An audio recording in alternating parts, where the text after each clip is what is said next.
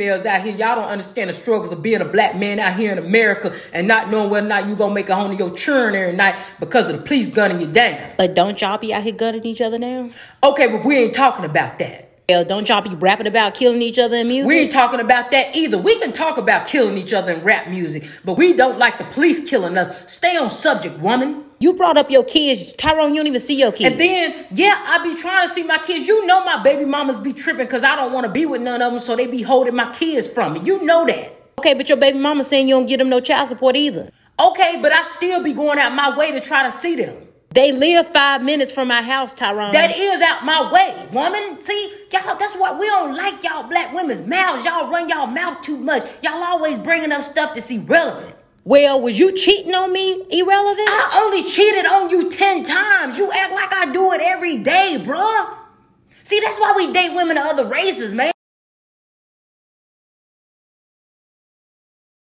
Hey, Booze, hey.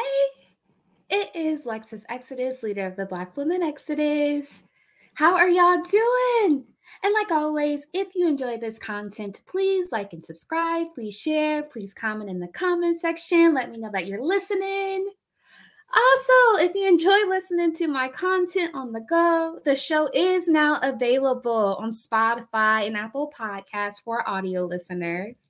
Go check out my Patreon community where you can get access to bonus episodes and exclusive content, and also a private community of like minded, divested women. It is linked below. Please also follow me on social media platforms. You can check me out everywhere on all platforms at Lexus Exodus.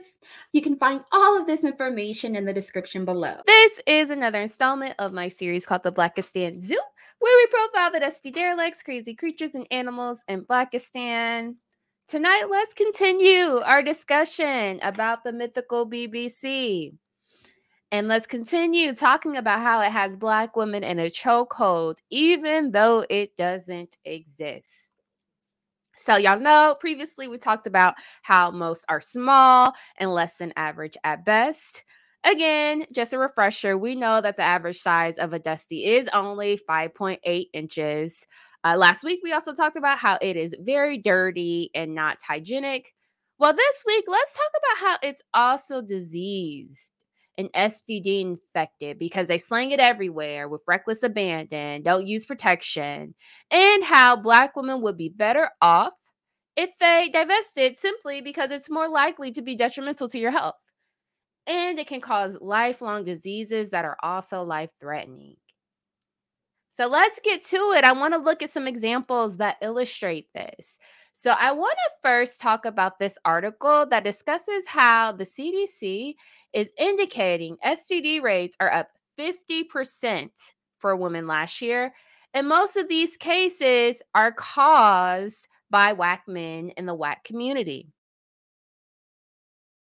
So this article is entitled According to the CDC, STD epidemic in the US is out of control with syphilis, HIV on the rise and 1.6 million cases of chlamydia reported last year alone. Okay, so let's get into it. It says health officials are warning Americans of sharply rising cases of STDs, including a 26% spike in new syphilis infections reported last year the highest since 1991 and most number of total cases since 1948. Sheesh.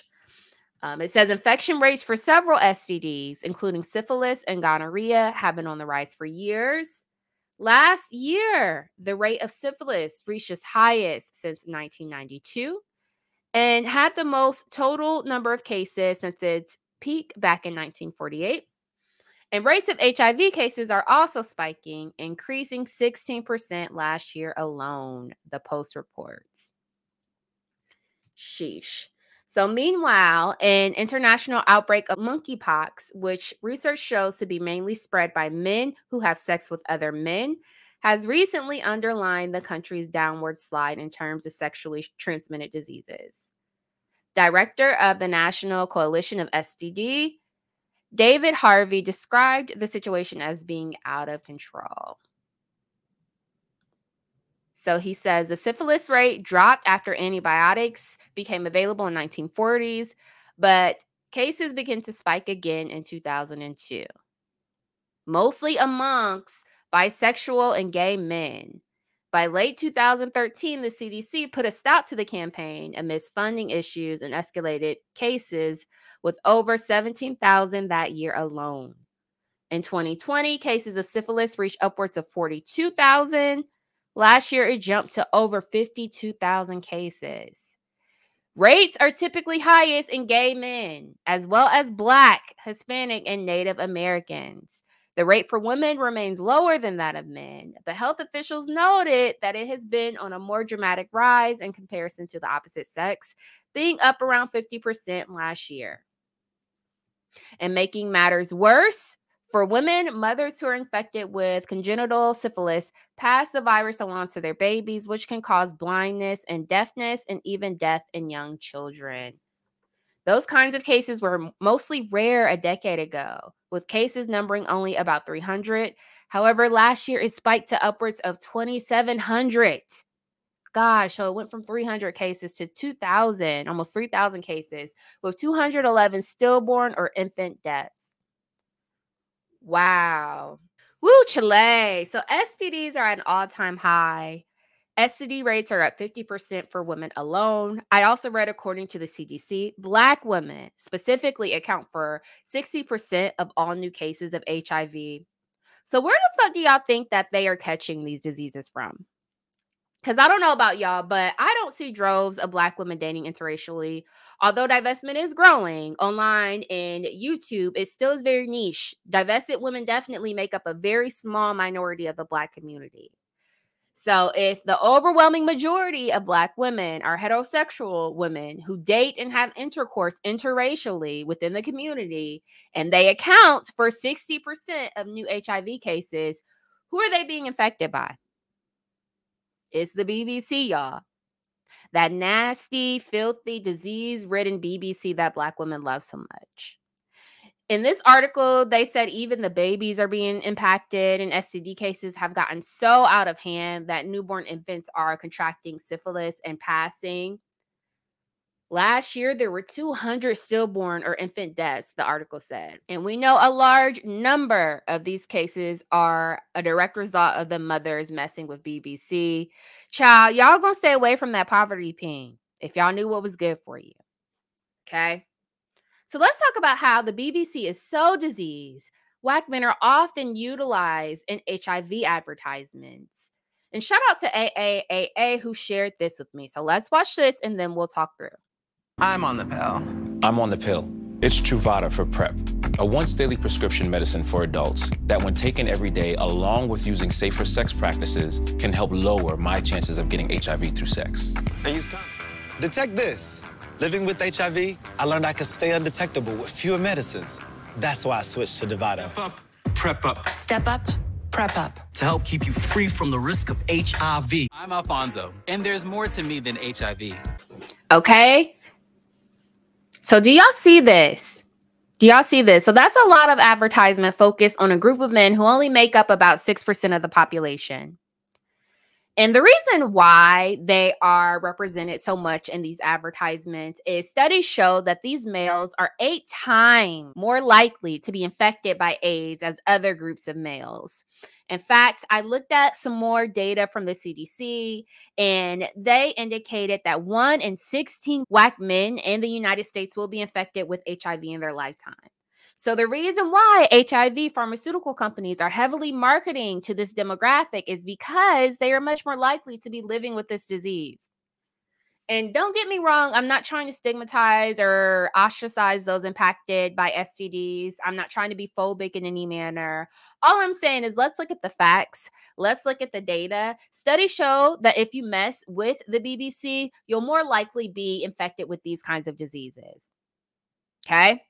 So I want to keep going. So a lot of these diseases and these infections are directly caused by them not wanting to use protection. So let's look at this clip that went viral that illustrates that. If you have clear skin, the man think you don't have STDs. Yeah, that's about the truth. You can Yeah. eyeball a woman and t- know if she healthy enough not, to fuck but raw. that's not true though. But that's hmm. not true though. Rewind. Hold on. You could do what?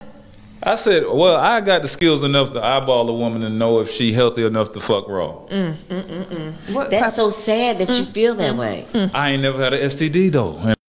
Child. Do y'all hear this ish? Do y'all hear this ish? This stupid nignog said he can look at a woman and eyeball her and tell whether or not she's safe to mess with raw. He said he can tell whether or not she has an STD by looking at her if she has clear skin.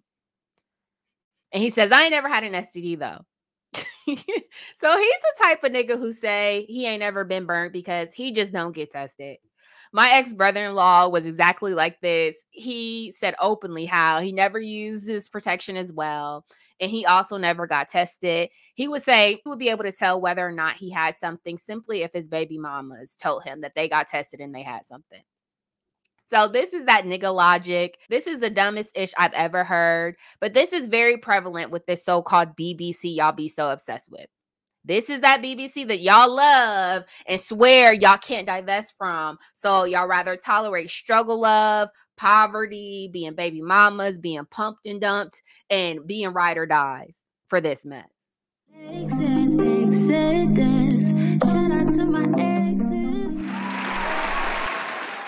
Jada, I love you.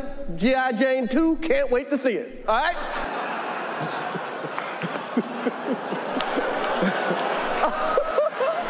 It's, that, was a, that was a nice one. Okay. I'm out here. Uh-oh, Richard. oh, wow. Wow. Keep black women's names out your fucking mouth.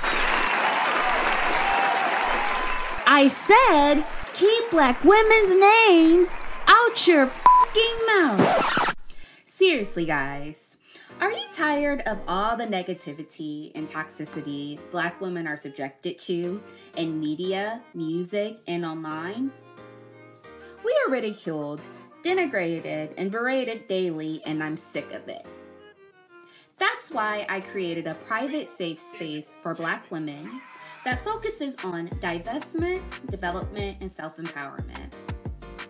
My private Patreon is for Black women only and is a community where we are affirmed, encouraged, supported, and uplifted.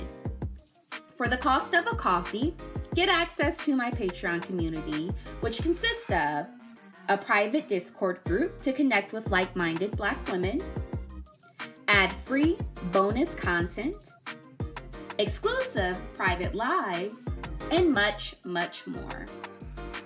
You can check it out on patreon.com slash LexusExodus. The link is also listed below. Shout out to my exes. Okay. So I want to keep going.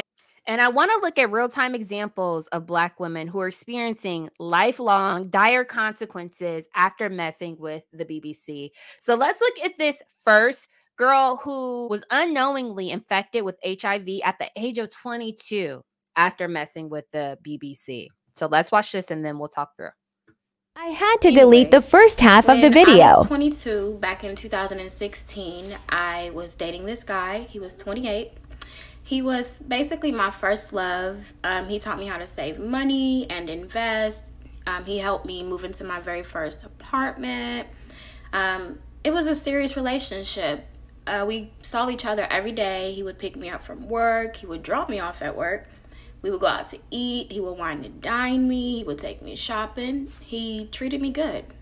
So after a year uh, within the relationship, we ended up breaking up. Uh, that was February 2016. We broke up and we had slept together one more time.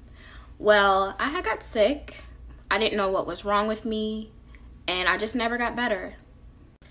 So from February 2016 until July 2016, basically six months, I was sick. I just like I said, was not getting any better. I think I had like E. coli or something, and it just never got better. I got worse. So my doctor gave me a HIV test, and it came back positive. a week later, I took another one, came back positive again. So after confirming that I was HIV positive, they went ahead and started me on ART. Um, I went ahead and started taking my medication, following up with my doctor appointments, and by October 2016, I was undetectable, non transmittable with HIV. And I'm sure some of you are wondering whatever happened with him. Well, like and comment for part two. As promised, I am back with part two of my video, but before I get into it, I just want to say thank you to everyone for the kind words, the love, and the support. Just know that I see you, I appreciate you, and I love you guys too. Let's get into it. So, yes, he was HIV positive. It progressed into AIDS because he did not take the proper steps in regards to rebuilding his immune system and fighting the HIV virus off. So, when I confronted him about um, having HIV, he acted so nonchalant. He did not care. So, I decided to make it a legal matter and I got a private investigator involved. So, while the case was being built um, in regards to him, I started to really look at my situation for what it was. Like I was 22, like I was so pissed. Like I was mad, I was depressed. You know, I had suicidal thoughts and everything. I I thought my life was over. Like I didn't know what to do. I was terrified.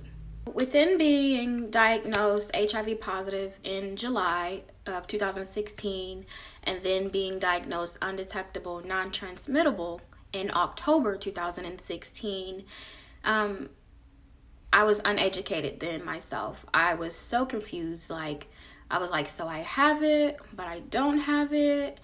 Like, like, you know, what is this?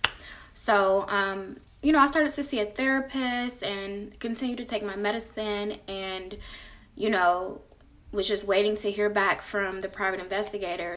Little did I know that there was going to be a turn in events um, my birthday is in November, so I was out of town celebrating my birthday, and I got a phone call, and it was a private investigator. So he told me that my ex confirmed that he was HIV positive and that he was in the hospital currently fighting for his life. He died two weeks later, and I was in shock. I was in disbelief. I was like, what the hell is going on? Like, you know, you told him, but you couldn't tell me. So, nonetheless, I began my healing journey and I started to appreciate my life. And here I am today being transparent. Child, this is the BBC y'all are so in love with. This girl was infected with HIV by the age of 22, y'all.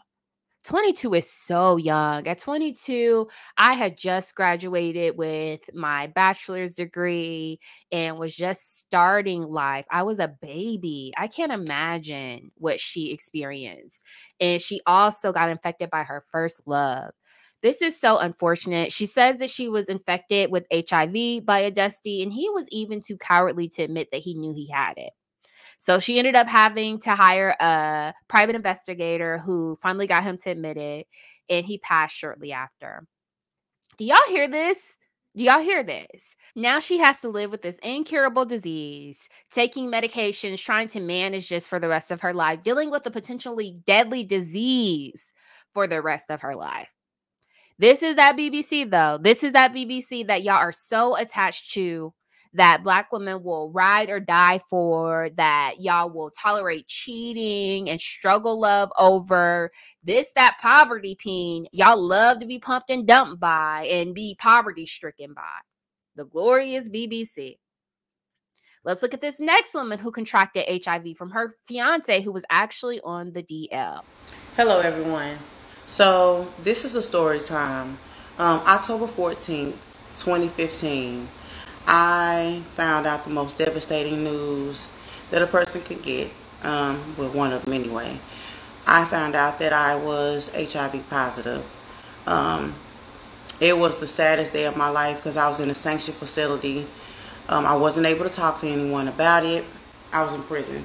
I wasn't able to talk to anyone about it. Um, the doctor just patted me on the shoulder and, you know, um, told me that hopefully I'll be all right one day. Um, I contracted it from my ex-fiance. Um, I did not know that he was on the down low. And if anyone don't know what down low is, is he was basically living a double life. He was bisexual. Um, I never was able to, after I found out and got out of the prison, I did try to contact him, but I never did find him. He blocked and deleted me on everything. So I just lived with what I'm dealing with. My purpose of coming on here and telling you guys this, because it's not any of your business, but I hope that I reach someone who is positive right now, who have been um, hiding behind the mask um, or who feels like no one will accept them or no one will love them, I'm here to tell you that I support you and I love you.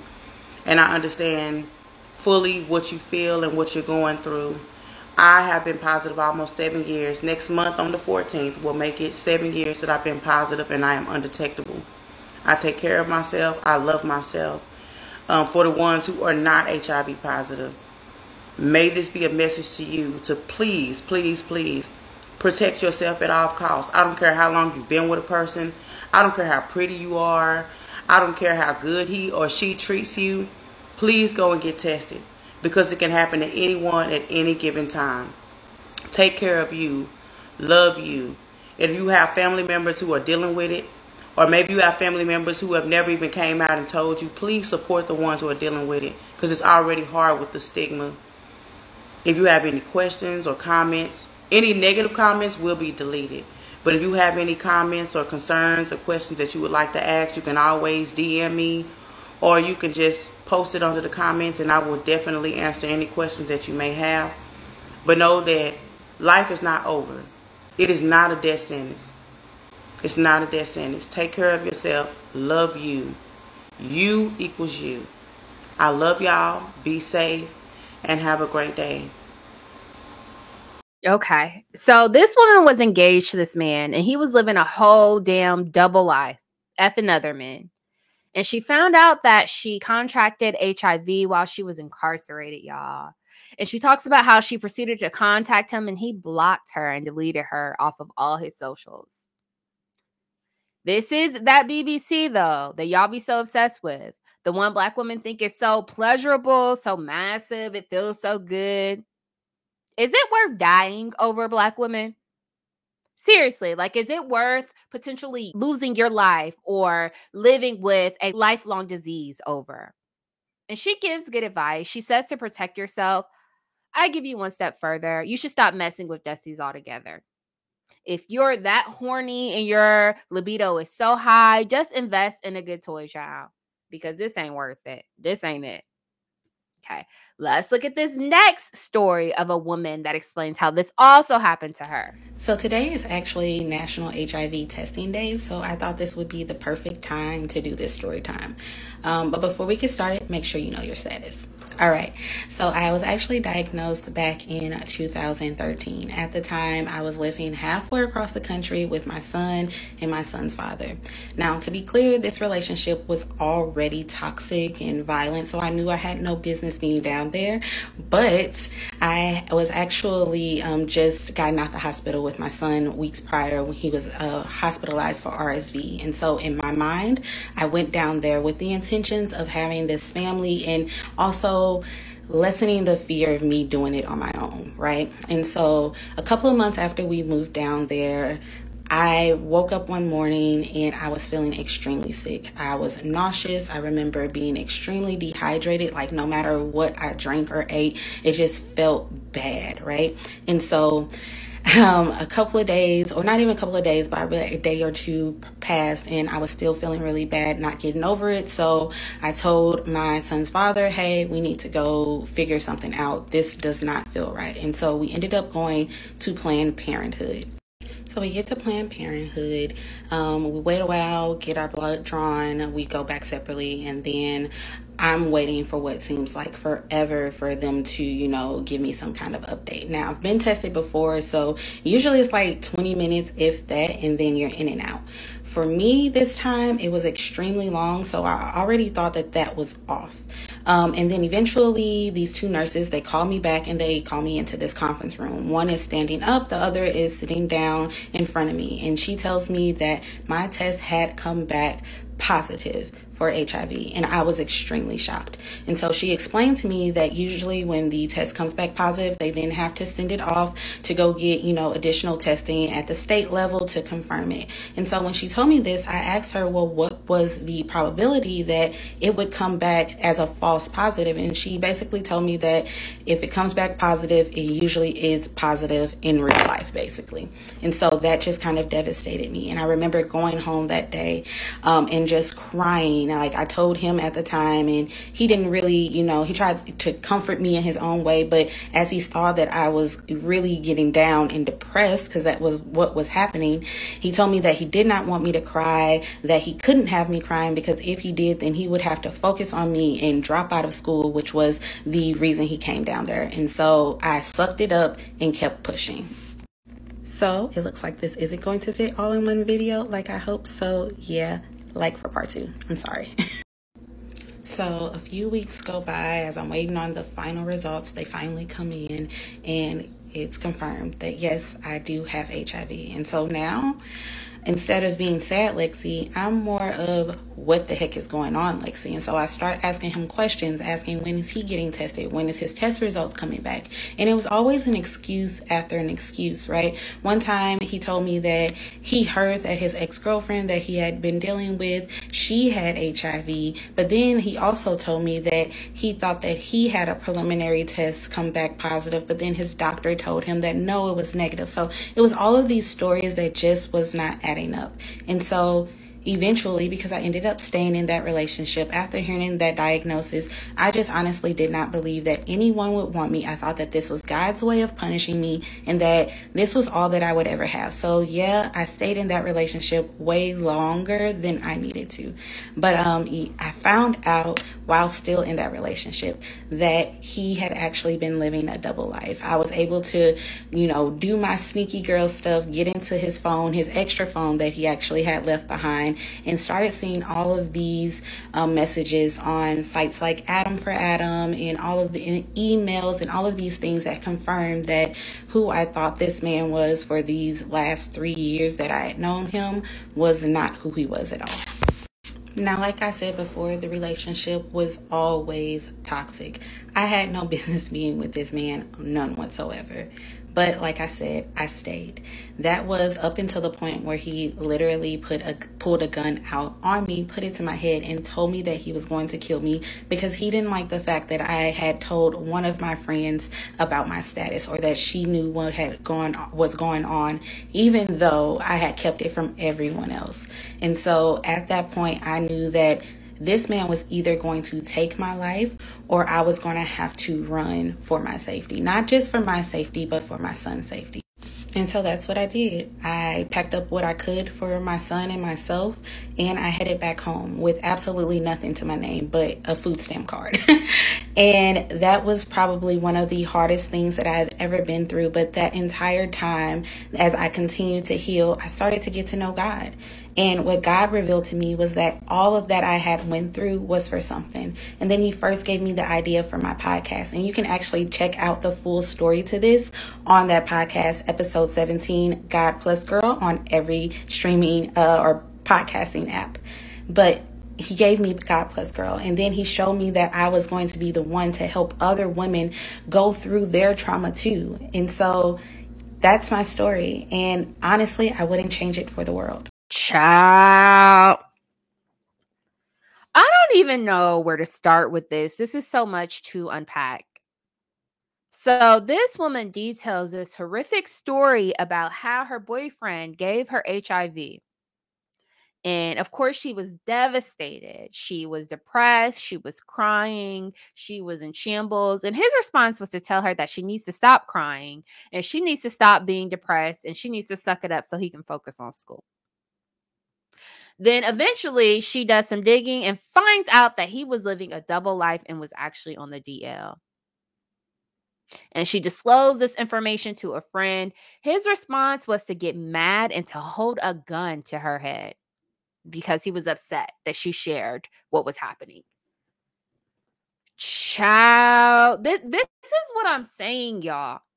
And listen, y'all, I have so many stories like this in my archives, so many similar stories.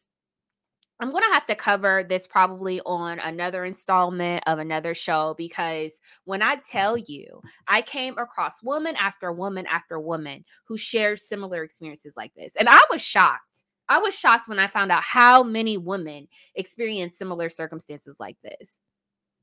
So it's one thing when you read the stats. So I knew that Black women were disproportionately impacted by HIV infections by partnering with these men. However, seeing the data is one thing. When you hear the personal stories, the intimate individual stories of each of these women, I mean, story after story of these women who are beautiful Black women who talk about being in school, being young, being gorgeous, having these careers, having these educations, and promising futures.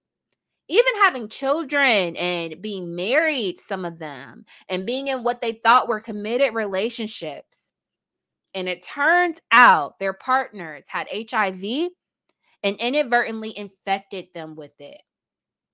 It's effing horrifying. So I'm sharing these stories because I don't want y'all to think, oh, it can't happen to me. He loves me. I've known him for so long. That's the same thing these women were thinking when they were messing with the BBC. And now look at them. Now look at them. And I'm not saying there's not life after HIV because there is. You know, these women seem to all have found their purpose. They've created these platforms and are doing meaningful work to spread awareness about HIV and HIV prevention to other women. What I am saying though is that they all express having deep regrets and they all share sentiments about how they wish that they would have moved differently so that they could have avoided this. Beware the BBC, y'all. Okay. I want to look at this next woman who also shares her story about how she was unknowingly infected with HIV by her partner. From 2003 up until 2005, we were friends. So, two years we were friends.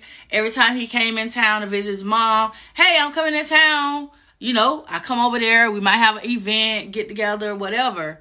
One day, you know, he came in, he came to visit, and his purpose for coming visit then was to come and see me. Um, and so he came to see me. We really, you know, we had this conversation, and it was a thing of let's get married. You know, here I was, I was um what, 23 years old, 22, 23 at the time, and I had never been married. So I'm like, okay, okay. You know, we kind of had this mutual agreement. We decided, you know, and we were both excited about it. Yeah, he was in his 30s. Um and so you know, it was just one of those things. We we ended up I ended up relocating to South Carolina. Um, you know, started school there, got a job. I was living, you know. I say, you know what? Since we're going to get married, since I'm going to be here, I need to get myself established at a doctor's. I was a medical assistant and a phlebotomist. So I always got tested every year because I drew blood from people. You don't know when you're working in that field who has what unless it's just listed as a phlebotomist. You don't necessarily know this information, so you have to treat every vial of blood or every everything you do with blood, you have to treat it as if that blood is something wrong with it. So every year, I always went and got an HIV test done, um, got my TB test done, things like that. So I'm like, well, it's time for me to do this stuff anyway. So let me go ahead and do this, um, get tested, and we can do it together. At this point, anytime that we had ever had sex, sex was protected sex. Um, we never had sex prior to our wedding night without a condom. We said that what we would do is we would sit we after we got tested, got our results, we would come back together in front of the doctor. And in front of this doctor, we would tell each other our test results, whether it's good, bad, whatever. We would do this in front of the doctor. This is my thought process at the time. Like the doctor know the answer to his results. So, and we sitting in front of the doctor. He ain't gonna lie to me in front of the doctor. You know, even though I was that medical assistant and that phlebotomist and I knew about the HIPAA law and I knew about the Privacy Act, um, I still you guys, I still did not, it did not click in my head at that time that with the HIPAA law and with the Privacy Act, that the doctor can know all the information, but the doctor can't tell me because I'm not the doctor's patient. Our test results come back. We come back to the doctor's office. We're sitting in front of the doctor. I tell him my test results said I was negative. He tells me his test results said he was negative. The doctor ain't flinch, cough, tw- twitch, Nothing. The doctor ain't do nothing. So, two days before the wedding, we come to Florida and we go to his mom's house. Before the, the rehearsal dinner and, and practice, all that stuff was that Friday. So on that Thursday, we get to his mom's house and everybody's inside and she pulls me into her garage. And she pull she she comes, she said, I want to ask you a question. Okay, sure. I'm thinking she asking something about the wedding or, you know, whatever.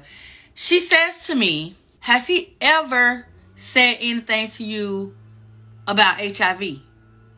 So I'm sitting here like, what? Like, no? Why would you ask me that? It's never I ain't never heard nothing about HIV. She was like, Well, just go ask him about HIV. So I say, you know what? So it ain't no com- no confusion, no mis miscommunication, no nothing. I say, wait right here. I go in the house. I ask him to come into the garage. I say, I need you to come outside for a minute. I say, so, and then I, I say, so your mama told me to ask you about HIV. What is she talking about? He looks at me and he was, and then he looked at his mom and he was like, HIV? I don't know what she's talking about. What you mean she's asking you to ask me about HIV? Why you telling her to ask me about HIV? What are you talking about? His mama ain't open her mouth she ain't part her lips. She ain't say nothing. She ain't say nothing. I say, well, you know what? I say, I don't know what's going on. And at this point, his mom does have did have times where she fabricated stories. She wasn't always truthful about stuff. We go on. We had a rehearsal dinner. Had a practice for the wedding. Saturday the wedding happens. Wedding night, you know, is our first time ever having unprotected sex. Two months later, I end up finding out that I'm pregnant. The day before Thanksgiving on November 21st, 2007, I called my doctor's office because I was nauseous, vomiting, dehydrated, all pregnancy related. I'm coming into this office and I am just sick. So they take me into this little room. The doctor comes in and the doctor asks him to step out of the room. And then she says, Well, everything was fine except one thing. And I could tell, oh gosh, my voice going away on me. I could tell that she um wanted to tell me something.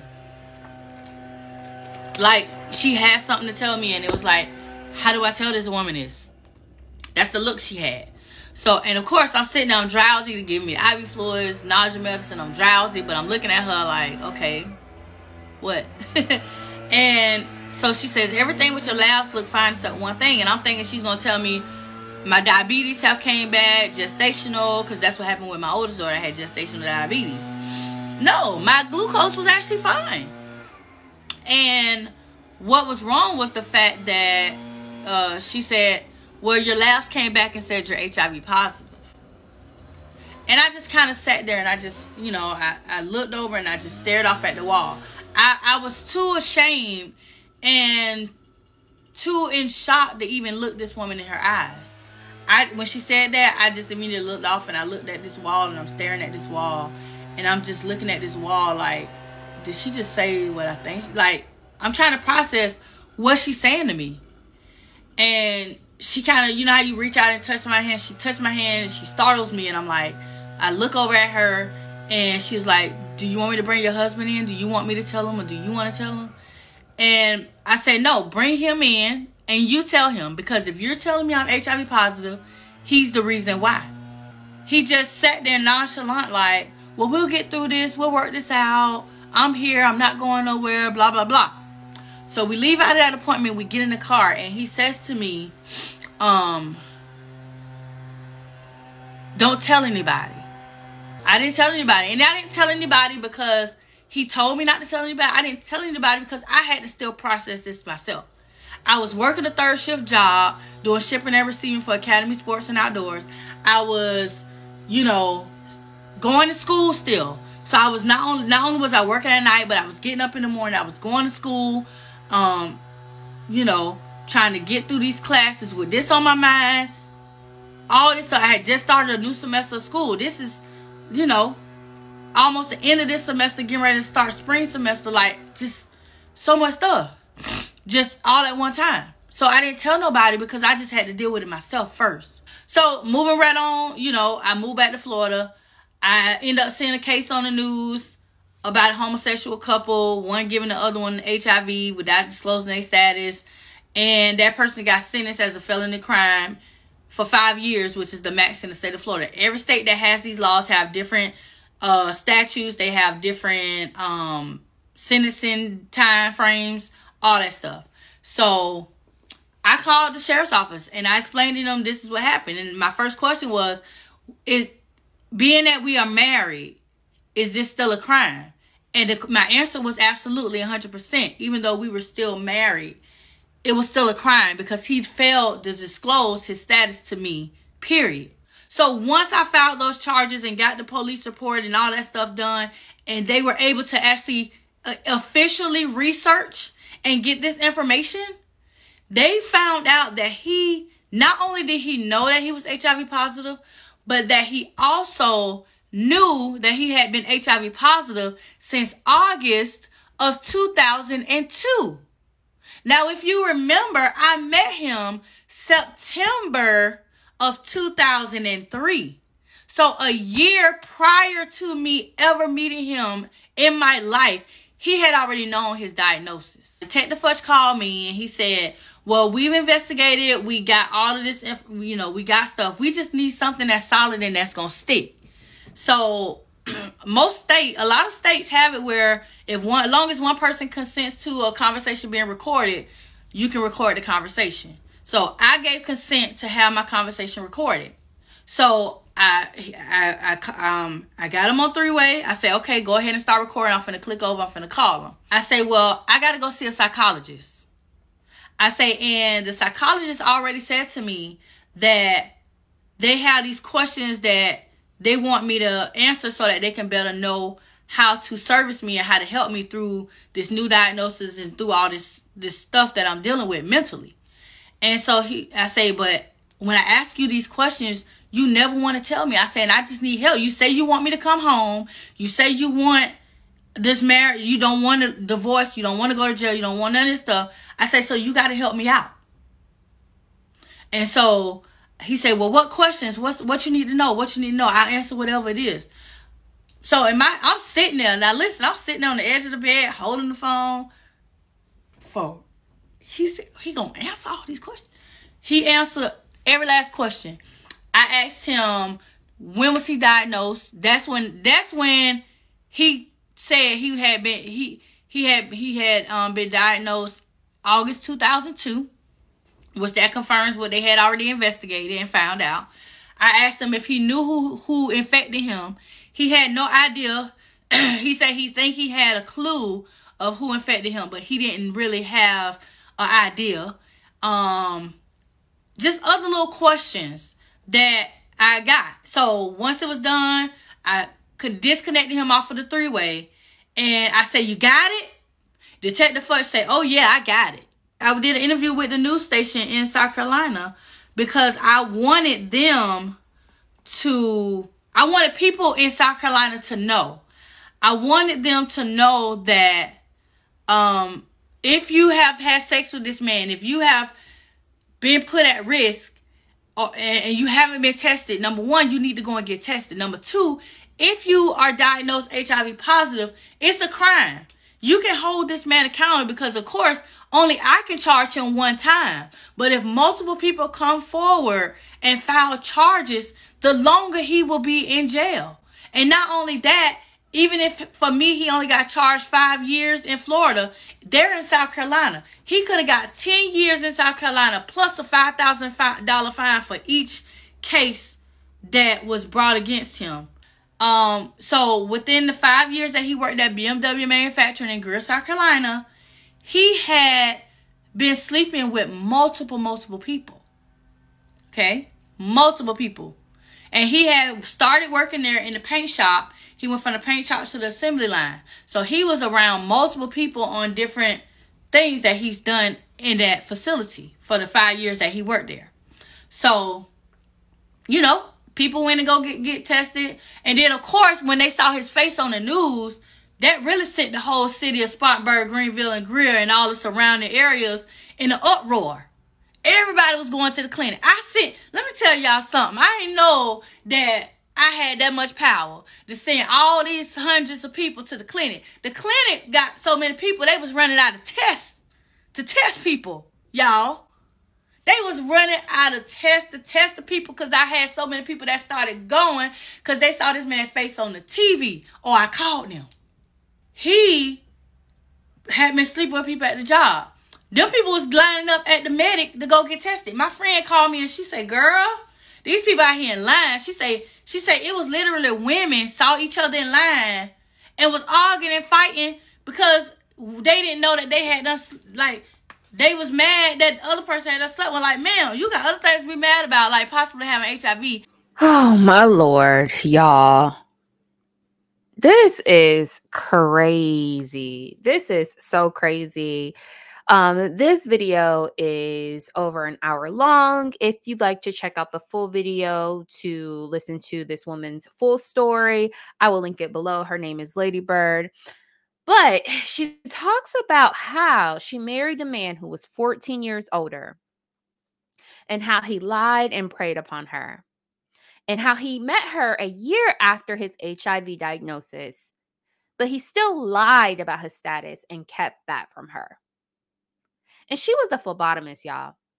So she knew the risks of HIV. She got tested yearly because she interacted with blood as a part of her profession, right? And she knew the risk. She she was aware. And so she even went to the doctor with her partner to get tested together.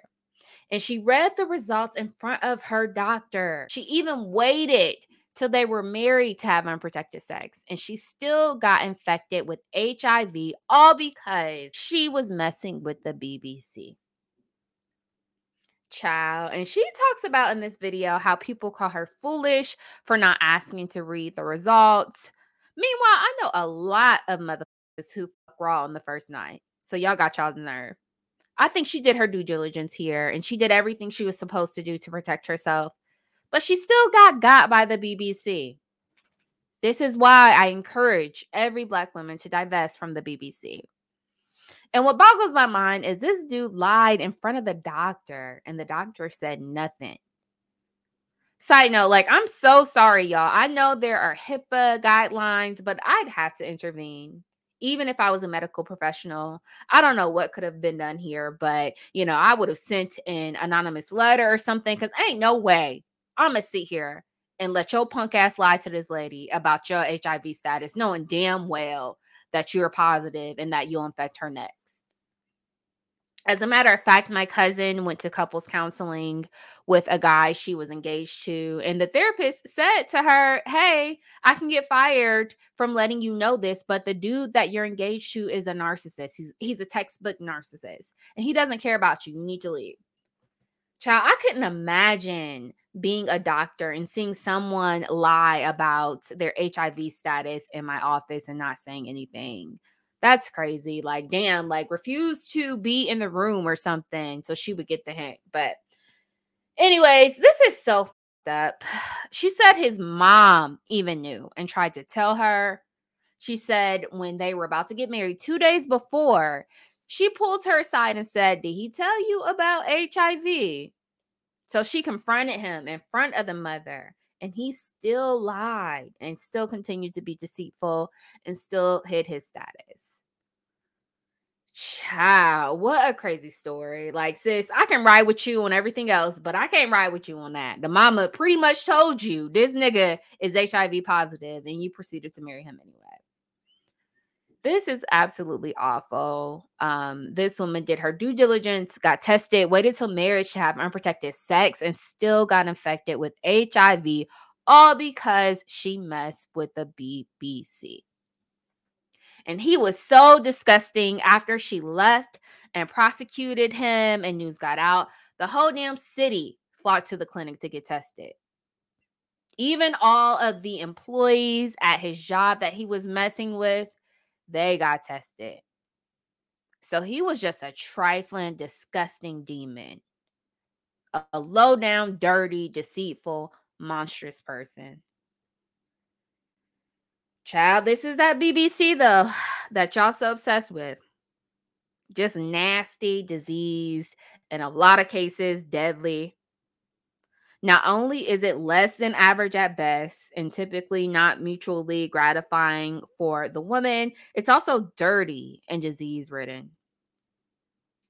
But this is that BBC black women be so obsessed about that y'all will ride or die over, that y'all will tolerate cheating and mistreatment and struggle love for. This is that BBC that y'all will experience single motherhood and permanent poverty for. The damn BBC. All right, y'all. That's all I got. Until next time, see you guys. Bye. Even nigga, I don't give